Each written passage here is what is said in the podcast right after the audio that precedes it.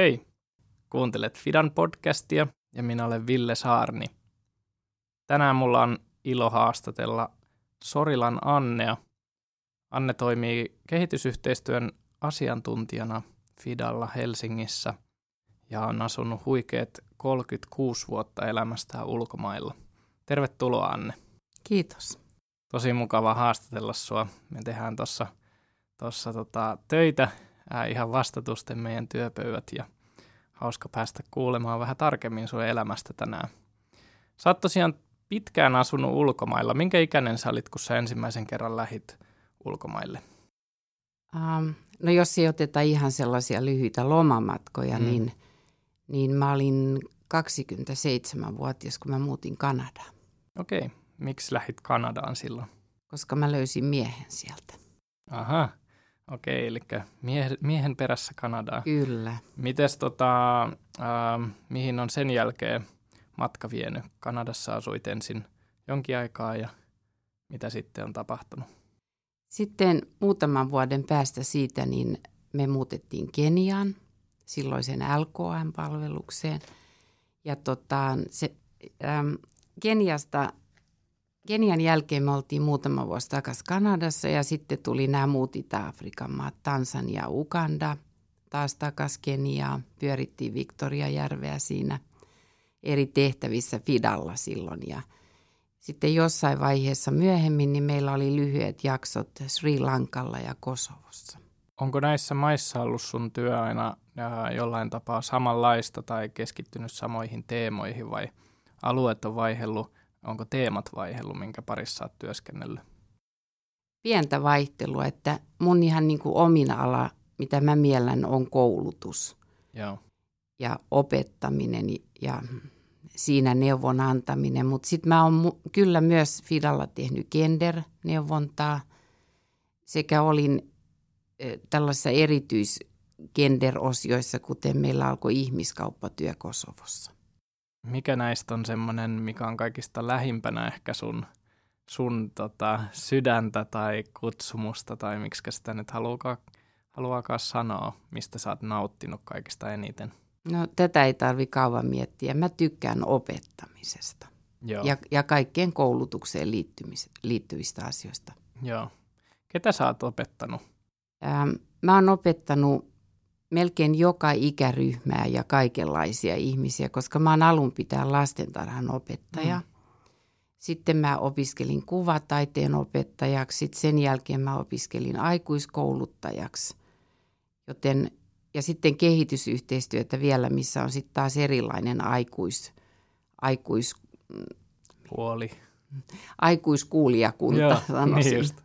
Eli tosi laajasti monenikäisiä monenikäisiä. Mistä, tota, mistä aiheista sä oot sitten kouluttanut ja opettanut ihmisiä?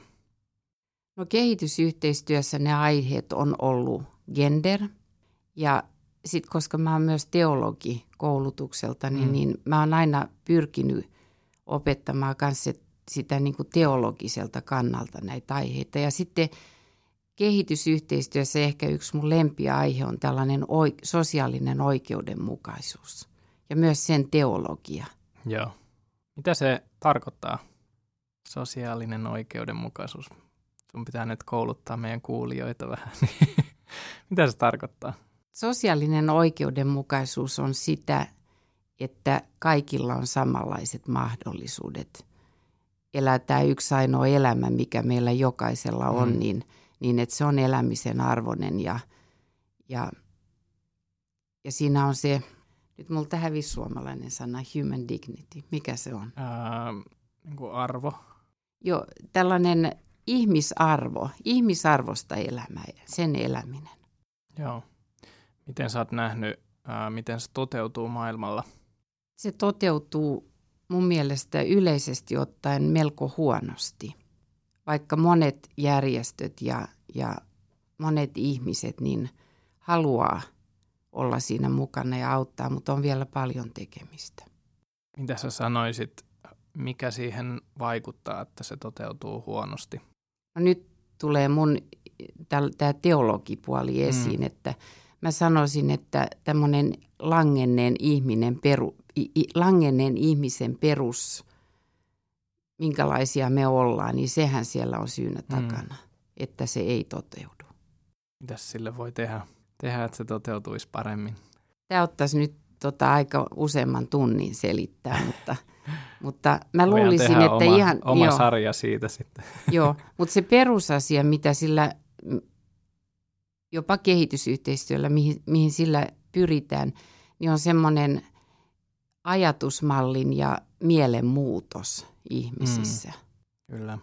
Tässä on nyt ensimmäiset muutama minuutti vähän koluttu sitä ehkä, mikä, mikä tosiaan on sun sydämen asialle, mitä, mistä sä nautit, mistä sä, mitä sä tykkäät tehdä omassa elämässään, ää, työssä ja ehkä vielä tarkemmin kehitysyhteistyön kentällä.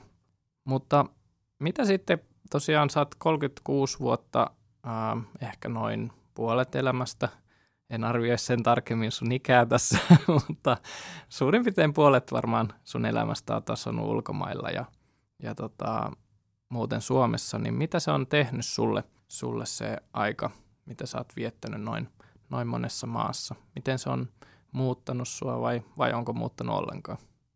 Mä olen perusluonteeltani sellainen hiukan varovainen, epäluulonen suomalainen, mm. joka haluaa pitää vähän välimatkaa muihin ihmisiin. Viihdyn ihan hyvin yksinkin jossain metsässä mm. varmaan. Eli mä uskon, että suurin muutos on se, että musta on tullut vähän avoimempi ja mä pyrin antamaan elämässä enemmän tilaa muillekin ihmisille. Mm. Niin että niin kuin toivotan heidät myös tervetulleeksi omaa elämään, niin en vaan pitemmältä anna tilaa. Joo. Onko tämä muutos jotenkin tapahtunut helposti sun elämässä vai miltä se on tuntunut vuosien varrella huomata muuttuvansa? Sitä ei oikeastaan edes huomaa, että kaikki ne vuodet mä muistan, kun, kun mä oon ollut Suomessa, olin, olin Suomesta lähtiessä, niin mä maailmalla mä aina mielin, että mä oon todella suomalainen. Mielsin itseni suomalaiseksi.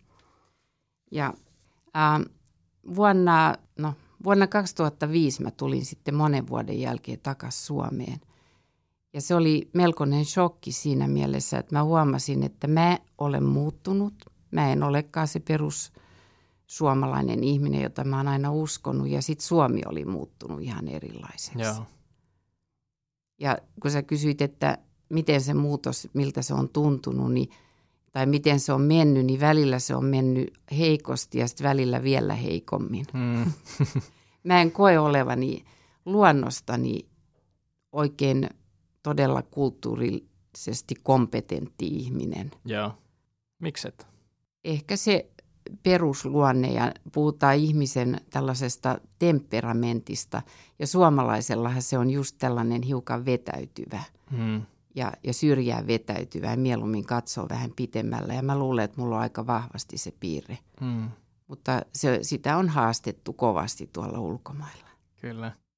Tähän on tämmöinen klassinen esimerkki siitä, ää, kun se ihminen muuttaa, muuttaa johonkin toiseen maahan ja asuu pitkään siellä, niin sitä tietyllä tapaa ei väl- monet koe niin kuin kumpaakaan sitten omakseen. Tai aina siellä, missä Mhm. mm. on, niin ajattelee, että on sitä tavallaan sitä toista, ää, toista maata edustaa.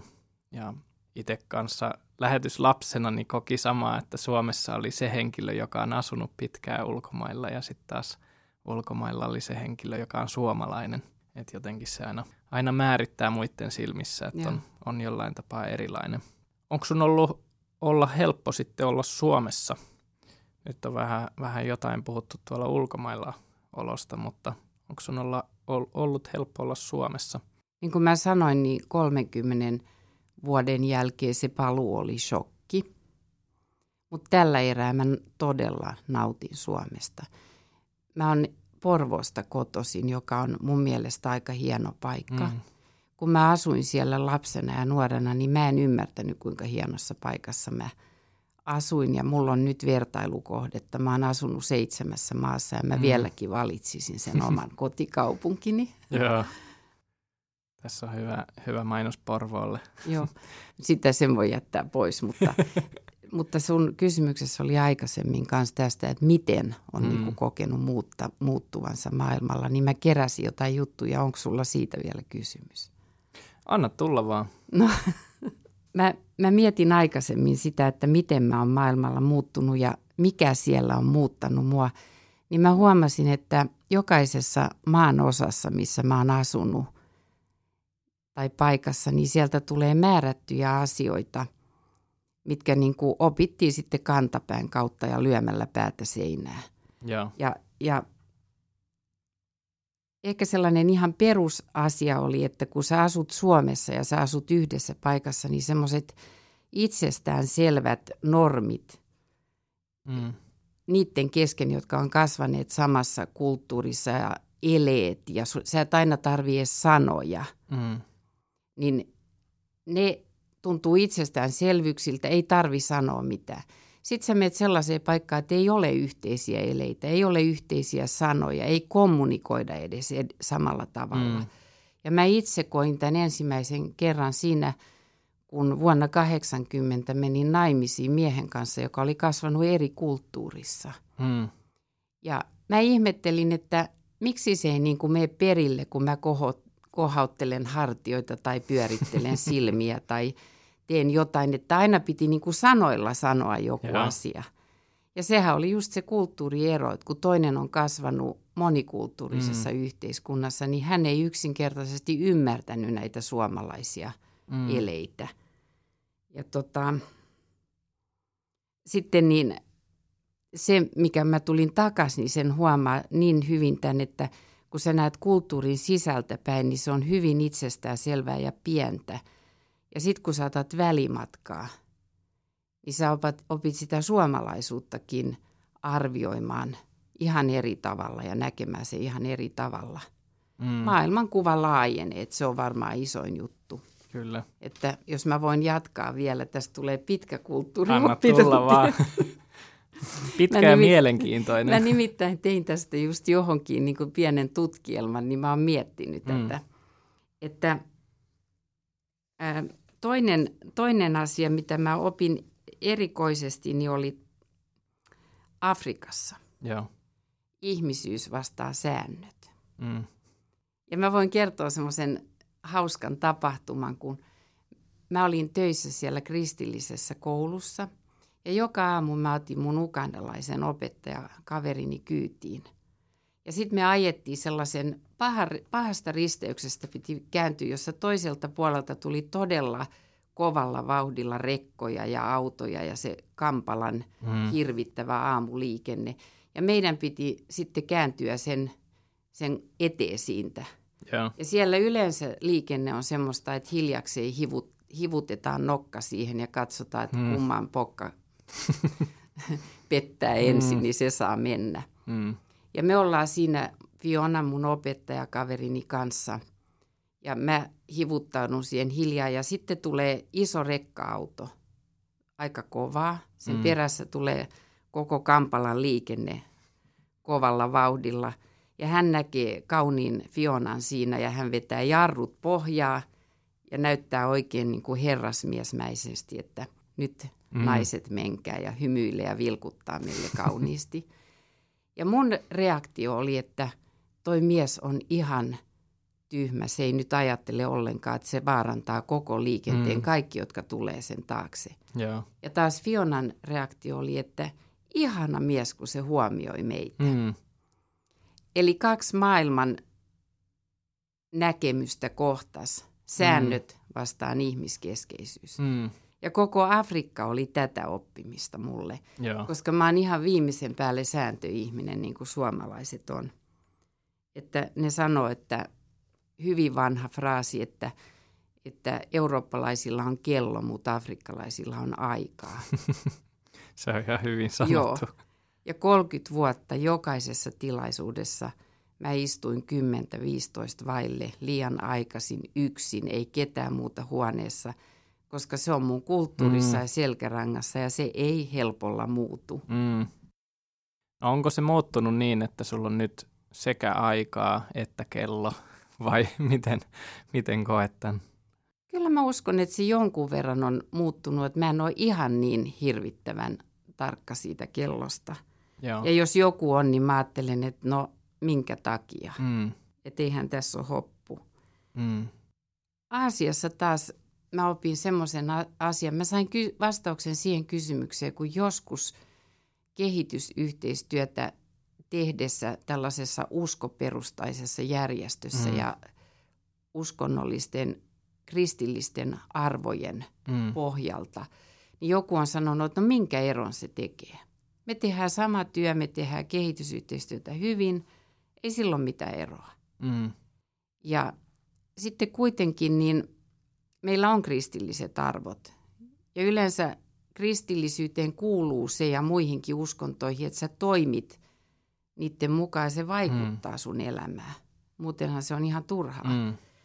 Ja asiassa niin mä huomasin sellaisen asian, huomasin, että korruptio esimerkiksi perustuu arvoihin, joita ihmisillä on. Jos sä palvelet Jumalaa sillä tavalla, että sun pitää koko ajan lahjoilla lepyttää Jumalaa saadaksesi jotain hyvää Mm. häneltä, Mm. niin sä siirrät saman lähestymistavan poliisiin, Mm. opettajiin, kaikkiin muihinkin. Mm. Et kyllä, ja tämä on vain yksi esimerkki. Esimerkiksi suomalainen tämmöinen perusajatus on, että rehellisyys on hyvä asia. Tai okei, mä otankin toisen esimerkin, että minä tulen omillani toimien, minä en tarvi kenenkään apua. Tämä on Mm. tämmöinen vähän kalvinistinen ja suomalaisluterilainen Mm. perusoletus. No mitä se aiheuttaa sitten meissä? Se aiheuttaa sen, että me viimeiseen asti sinnitellään yksin, me ollaan vähän yksinäisiä. Meidän työmoraali on hirveän hyvin ja talous menee hyvin ja maa toimii ja sääntöjä noudatetaan. Mutta sitten toisaalta me ollaan yksinäisiä, meillä on alkoholismia, me Mm. yritetään hoitaa sitä, kun ei me voida pyytää apua. Kaikki sitten nämä meidän masennus, negatiivisetkin puolet. Kyllä. Kun sama aikaan Afrikassa niin on se, että me ollaan kaikessa yhdessä. Mm. No hankala puoli on se, että mä oon nähnyt esimerkiksi sellaisen, että kun veli sai töitä, niin toinen aikuinen veli jäi pois töistä. Ja olettiin, että kyllä se mun perheen elättää, kun sillä on hyvä työpaikka. Joo. Ja sitten se saattaa johtaa jopa laiskuuteen negatiivisesti. Mm. Kun sitten taas positiivisia puolia on paljon, just tämä ihmiskeskeisyys Mm. ja yhteisöllisyys.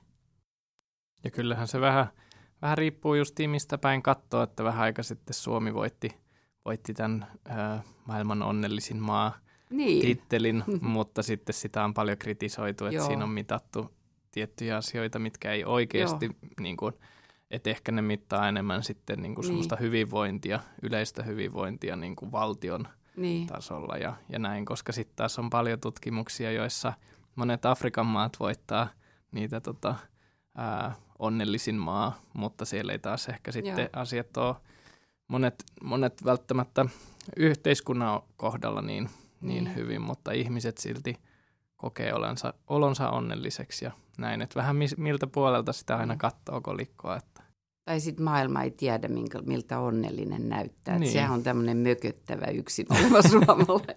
näinpä. Balkanilla muuten niin vielä tuosta, niin se mitä mä siellä jotenkin opin, niin kuinka hirvittävän syvällä meidän kulttuuri ja ennakkoluulot ja kaikki Mm. on meissä loppujen lopuksi. Et kun siellä oli kaksi kansanryhmää, jotka oli olleet sodassakin toisiaan vastaan ja oli tapahtunut puolin ja pois, toisin pahoja asioita.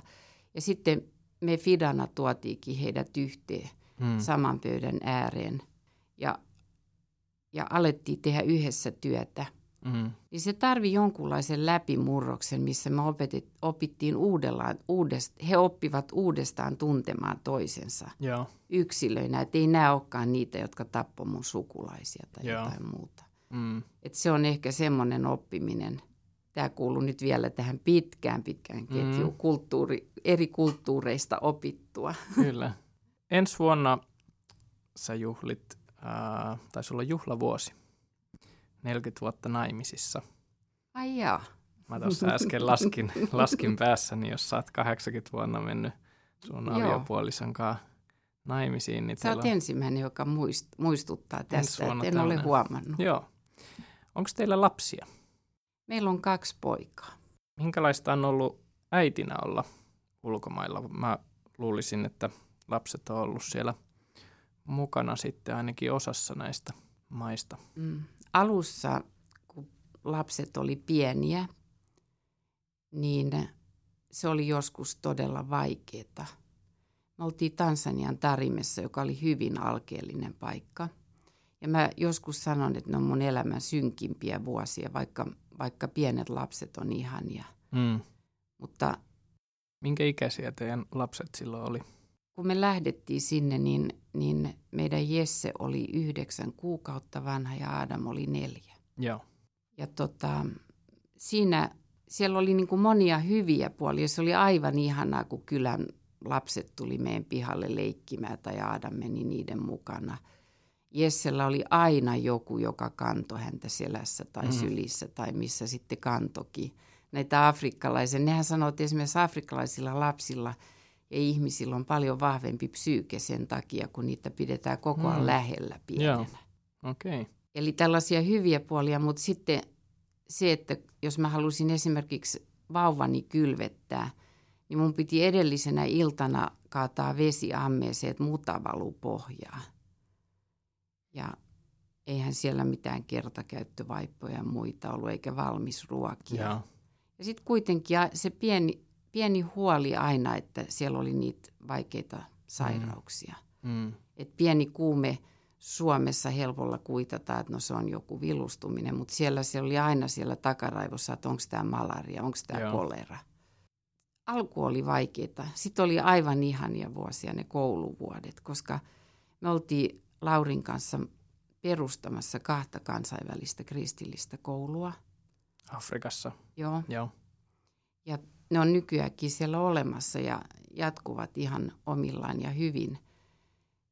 Ja mä olin sitten siellä suunnittelemassa ohjelmaa sekä sitten mä olin opettamassa ja kävin koulua sitten poikien kanssa aina sitä mukaan. Joo.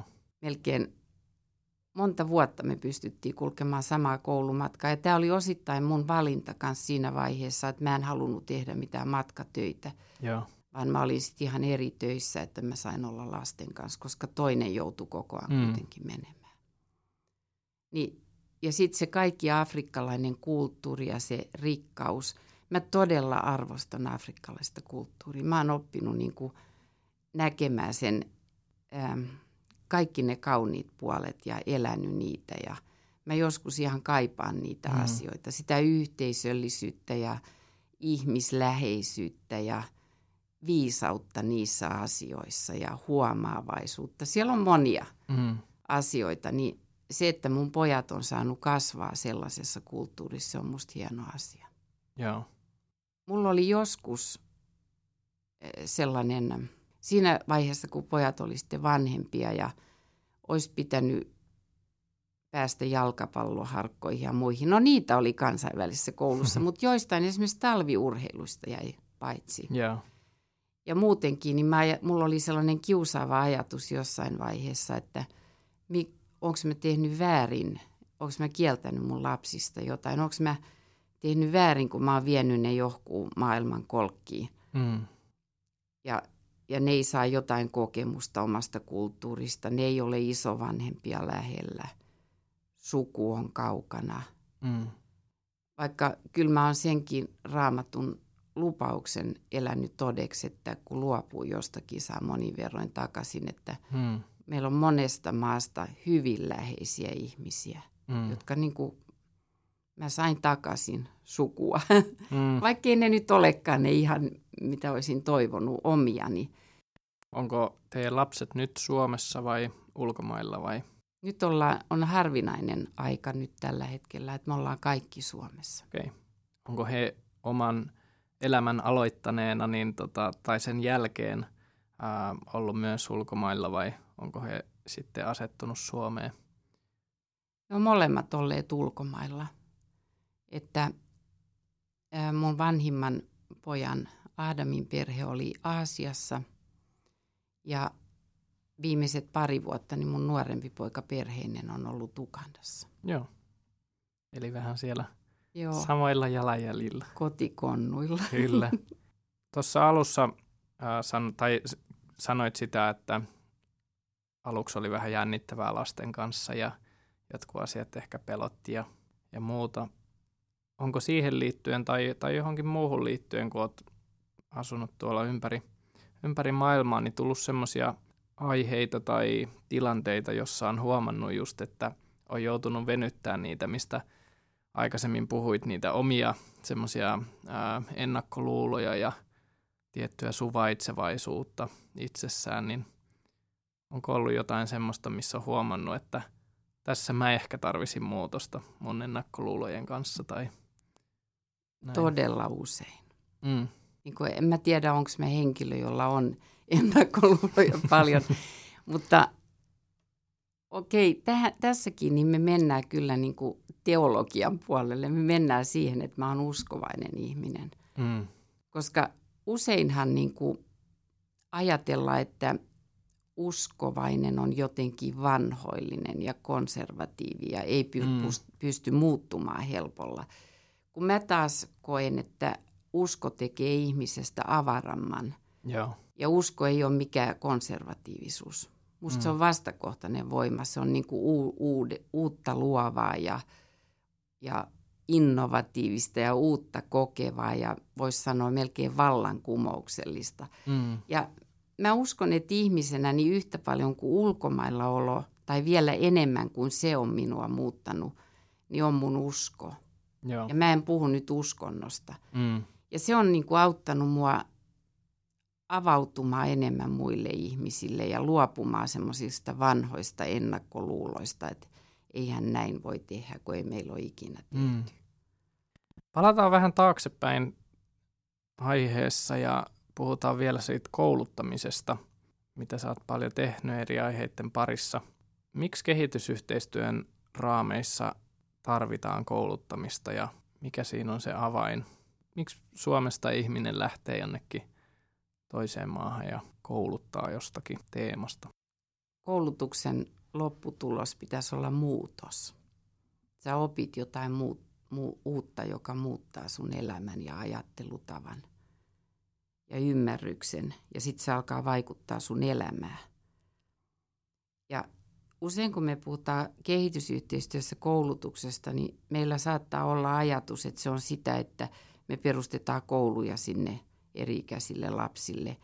Me pidetään huoli siitä, että niillä on pääsy sinne kouluun. Mm. Me pidetään huoli, että tytöillä, haavoittuvilla ihmisryhmillä, ku- kuten vammaisilla, jotka ei muuten pääsisi, että heillä on koulutusta. Joo, se on sitä. Mutta vielä laajemmin, niin koko y- kehitysyhteistyö on koulutusta. Mm. Koska me ei mennä sinne tekemään esimerkiksi paikallisen kirkkokunnan töitä, se mikä heillä on sosiaalinen. Heillä on vastuu oman yhteisön sosiaalisesta oikeudenmukaisuudesta. He on, se on heidän mandaatti kirkkona jo ihan, jos he tutkii raamattua Mm. tai lähtee kristillisiltä arvoilta. Eli vaikka mä en olisi siellä ihmisten edessä koko ajan ja opettaisi, niin kun mä teen töitä heidän kanssa, se lopputulos, mitä mä toivon tai me toivotaan on, että muutaman vuoden päästä he on oppineet siinä. Mm. Se on koulutusta. Mm. Ja nyt he tekee sen. Mm. Että koulutus on ihan mielettömän tärkeää. Ja kaikenlainen kehitysyhteistyö, niin vaikka mä ajattelisin mitä meidän hankkeita, millä tasolla, niin siinä on aina vahva koulutus. Mm. Koska me pyritään tämmöiseen konseptuaaliseen muuttumiseen, ihmisen muutokseen ja kehittymiseen. Mitä sä ajattelet tästä ää, kritiikistä, mitä välillä kehitysyhteistyö saa, että länsimaista mennään, mennään tota, kehittyviin maihin ja, ja valkoiset tulee kouluttamaan paikallisväestöä ja tuomaan sitä omaa ajattelua, ajattelua sinne ja ehkä siellä kulttuuri ja yhteiskunta muuttuu. Mitä sä sanot tämmöiseen kritiikkiin? No ensiksikin se, voi, se, se pitää paikkansa. Mä oon samaa mieltä, että siinä on väärää. Mutta sitten toisaalta siinä on kanssa, niinku, riippuu mi, mistä se kritiikki lähtee? Jos se lähtee siitä, että me ajatellaan, että vain länsimaiset kulttuurit voivat muuttua ja niillä on lupa siihen, niin se on rasismia. Ei Afrikka pysy samana, ei Aasia pysy samana. Siellä mm. on jo niin paljon hienoja juttuja, teknologiaa ja muuta, mikä tulee meille. Mm. Eli kaikilla – on oikeus muuttua ja kehittyä ja kouluttautua. Mm. Siitä, että sinne menee valkoiset ja vie omia ajatuksia, mä oon täysin samaa mieltä. Mä, mä, mä kritisoin myös mm. sitä. Mä mm. en, en voi sitä edes hyväksyä. Mm. Ja tota, siinä täytyy sitten ajatella, kun itse sitä tekee.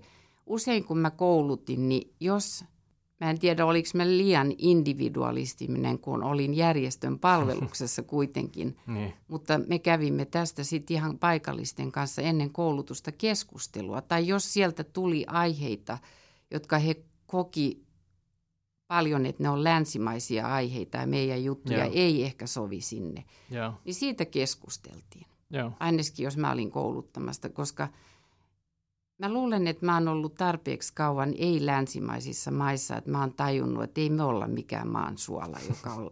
Se oli kolonialismi. Mm. Ei me olla kolonialisteja enää. Mm. Kyllä. Tässä nyt kun on jutusteltu ja äh, on kuunnellut sua, niin mä, jos mä oikein luen, niin, niin sulla on ehkä siellä taustalla nimenomaan tämä kristilliset arvot ja sun oma usko, joka on vienyt sua ää, tässä työssä tavallaan kohtaamaan ihmisiä ja – ja tuomaan sitä ihmisarvoa arvoa esille, mutta silloin kun oot lähtenyt näihin tehtäviin ja, ja vaihtanut manteretta ja maata, niin onko siellä jotain muut, muita semmoisia arvoja ollut sulla taustalla, jotka on kannustanut niin kuin tässä työssä eteenpäin ja halunnut tehdä tätä työtä? Mä oon ajatellut joskus, että ihmisen motivaatiot on aika mielenkiintoinen sekoitus erilaisia vaikutteita.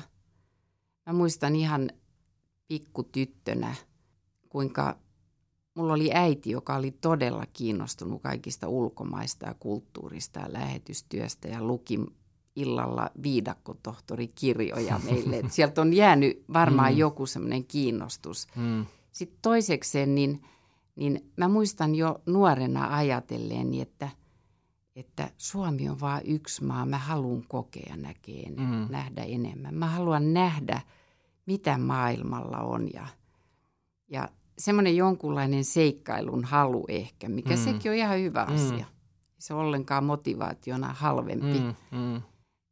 Ja, ja myös se ihmiskäsitys siitä, että on yhtäkkiä jotenkin ymmärtänyt sen. Silloin joskus nuorempana mä muistan ajatelleeni, niin että samalla tavalla kuin tämä mun yksi ainoa elämä merkitsee mulle, mulle ei ole toista mahdollisuutta, niin samalla tavalla joka ikisen ihmisen tuolla jossain köyhissä oloissa, sotamaissa, Kongossa esimerkiksi. Mm. Niin että siellä joku nainen asuu pienessä plastiikkihökkelössä kaksi metriä kertaa kaksi mm. metriä ja siinä on laavakivillä sänky neljän lapsen kanssa ja hänet on viidakkoveitsellä hakattu arpia joka puolella. Mies on tapettu siinä sissihyökkäyksessä. Tai Balkanilla ihmiskaupattu tyttö, joka on jo 14-vuotiaana raiskattu niin monta kertaa, että hän jotenkin on ihan kadottanut oman identiteettinsä. Ja sitten mä ajattelin, että tämä on tämän ihmisen ainoa mahis. Mm. Tämä on tämän ihmisen ainoa elämä. Mm. Niin minkälaisia ihmisiä me ollaan, jos me ei jollain tavalla, jollain tasolla tehdä jotain? Mm. Tämä on yksi motivaatio. Mm. Ja sitten mulla on kyllä ihan kristillisenä motivaationa, henkilökohtaisena uskona se, että se mikä mä teen yhdelle näistä vähemmistä, niin – mä teen itse asiassa sitten Jumalalla. Mm, kyllä. Sä oot ainakin Afrikassa ollut useampaan otteeseen, mennyt sinne ja käynyt muualle ja tullut takas. Onko nähnyt vuosien varrella muutosta parempaan suuntaan? Olen. Mä oon nähnyt isommassa skaalassa. Kun mä menin takas Afrikkaan yli kymmenen vuoden päästä, kun olin ollut muualla, niin ensiksi se meidän toiminta ja kirkkokuntien toiminta siellä niin ilahdutti kovasti. Mm. Siellä näkyy selvästi paljon enemmän tasa-arvoisuutta mm. erilaisten ihmisten kesken. Ja sitten mulla oli sellainen pitkän äm, aikavälin mahdollisuus nähdä niiden ihmisten elämää, jotka on eläneet mua lähellä. Mm. Ja mulla oli esimerkiksi sellaisia ihan toimistossa auttamassa jotain apulaisia tai kotona. Ja siinä sitten tietysti yritettiin rohkaista heitä, että käykää koulua, tehkää jotain elämästänne. Ja se oli aivan mahtavaa, että kun mä menin nyt takaisin 2014 tai 15, mä menin ensimmäiseksi Arushan Habarimalumin tällaisen collegein päättäjäistilaisuuteen – pääsin heti melkein suoraan, kun oli mm. tultu. Ja siellä oli näitä mun entisiä ystäviä ja työtovereita, jotka oli olleet ihan kouluttamattomina mm. vaan auttamassa. Joo. Niin se, että heitä oli rohkaistu op- opiskelemaan ja nyt heillä oli paljon laajemmat mahdollisuudet. Mm. Ja se, että kun sä annat pienen palan aikaa ja, ja Unohdat sen kellon. Unohdat kellon ja unohdat se, että sä oot kiireinen ja sulla olisi tärkeä hanke tehtävänä. Kyllä. Ja sä oot ihmisten kanssa ja sä juttelet ja rohkaiset ja vaikutat heihin, niin varmaan on paras asia, mitä mä oon kokenut niissä maissa. Tähän on tosi hyvä lopettaa. Kiitos Anne paljon sun ajasta ja tästä haastattelusta. Kiitos myös kuulijoille. Tämä on tämän kevään viimeinen ja tämän kauden viimeinen jakso. Käykäähän kuuntelemassa, on paljon muita, muitakin kiinnostavia jaksoja tuolla julkaistu aikaisemmin. Kaikki löytyy Fidan nettisivuilta. Kaikki jaksot löytyy myös Instagramista Spotify-linkkinä. Käykää ihmeessä kuuntelemassa ja syksyllä jatketaan kausi kolmosen parissa. Uudet henkilöt, uudet aiheet ja uudet tarinat. Oikein hyvää kesää kaikille kuuntelijoille mun ja Katjan ja koko Fidan puolesta.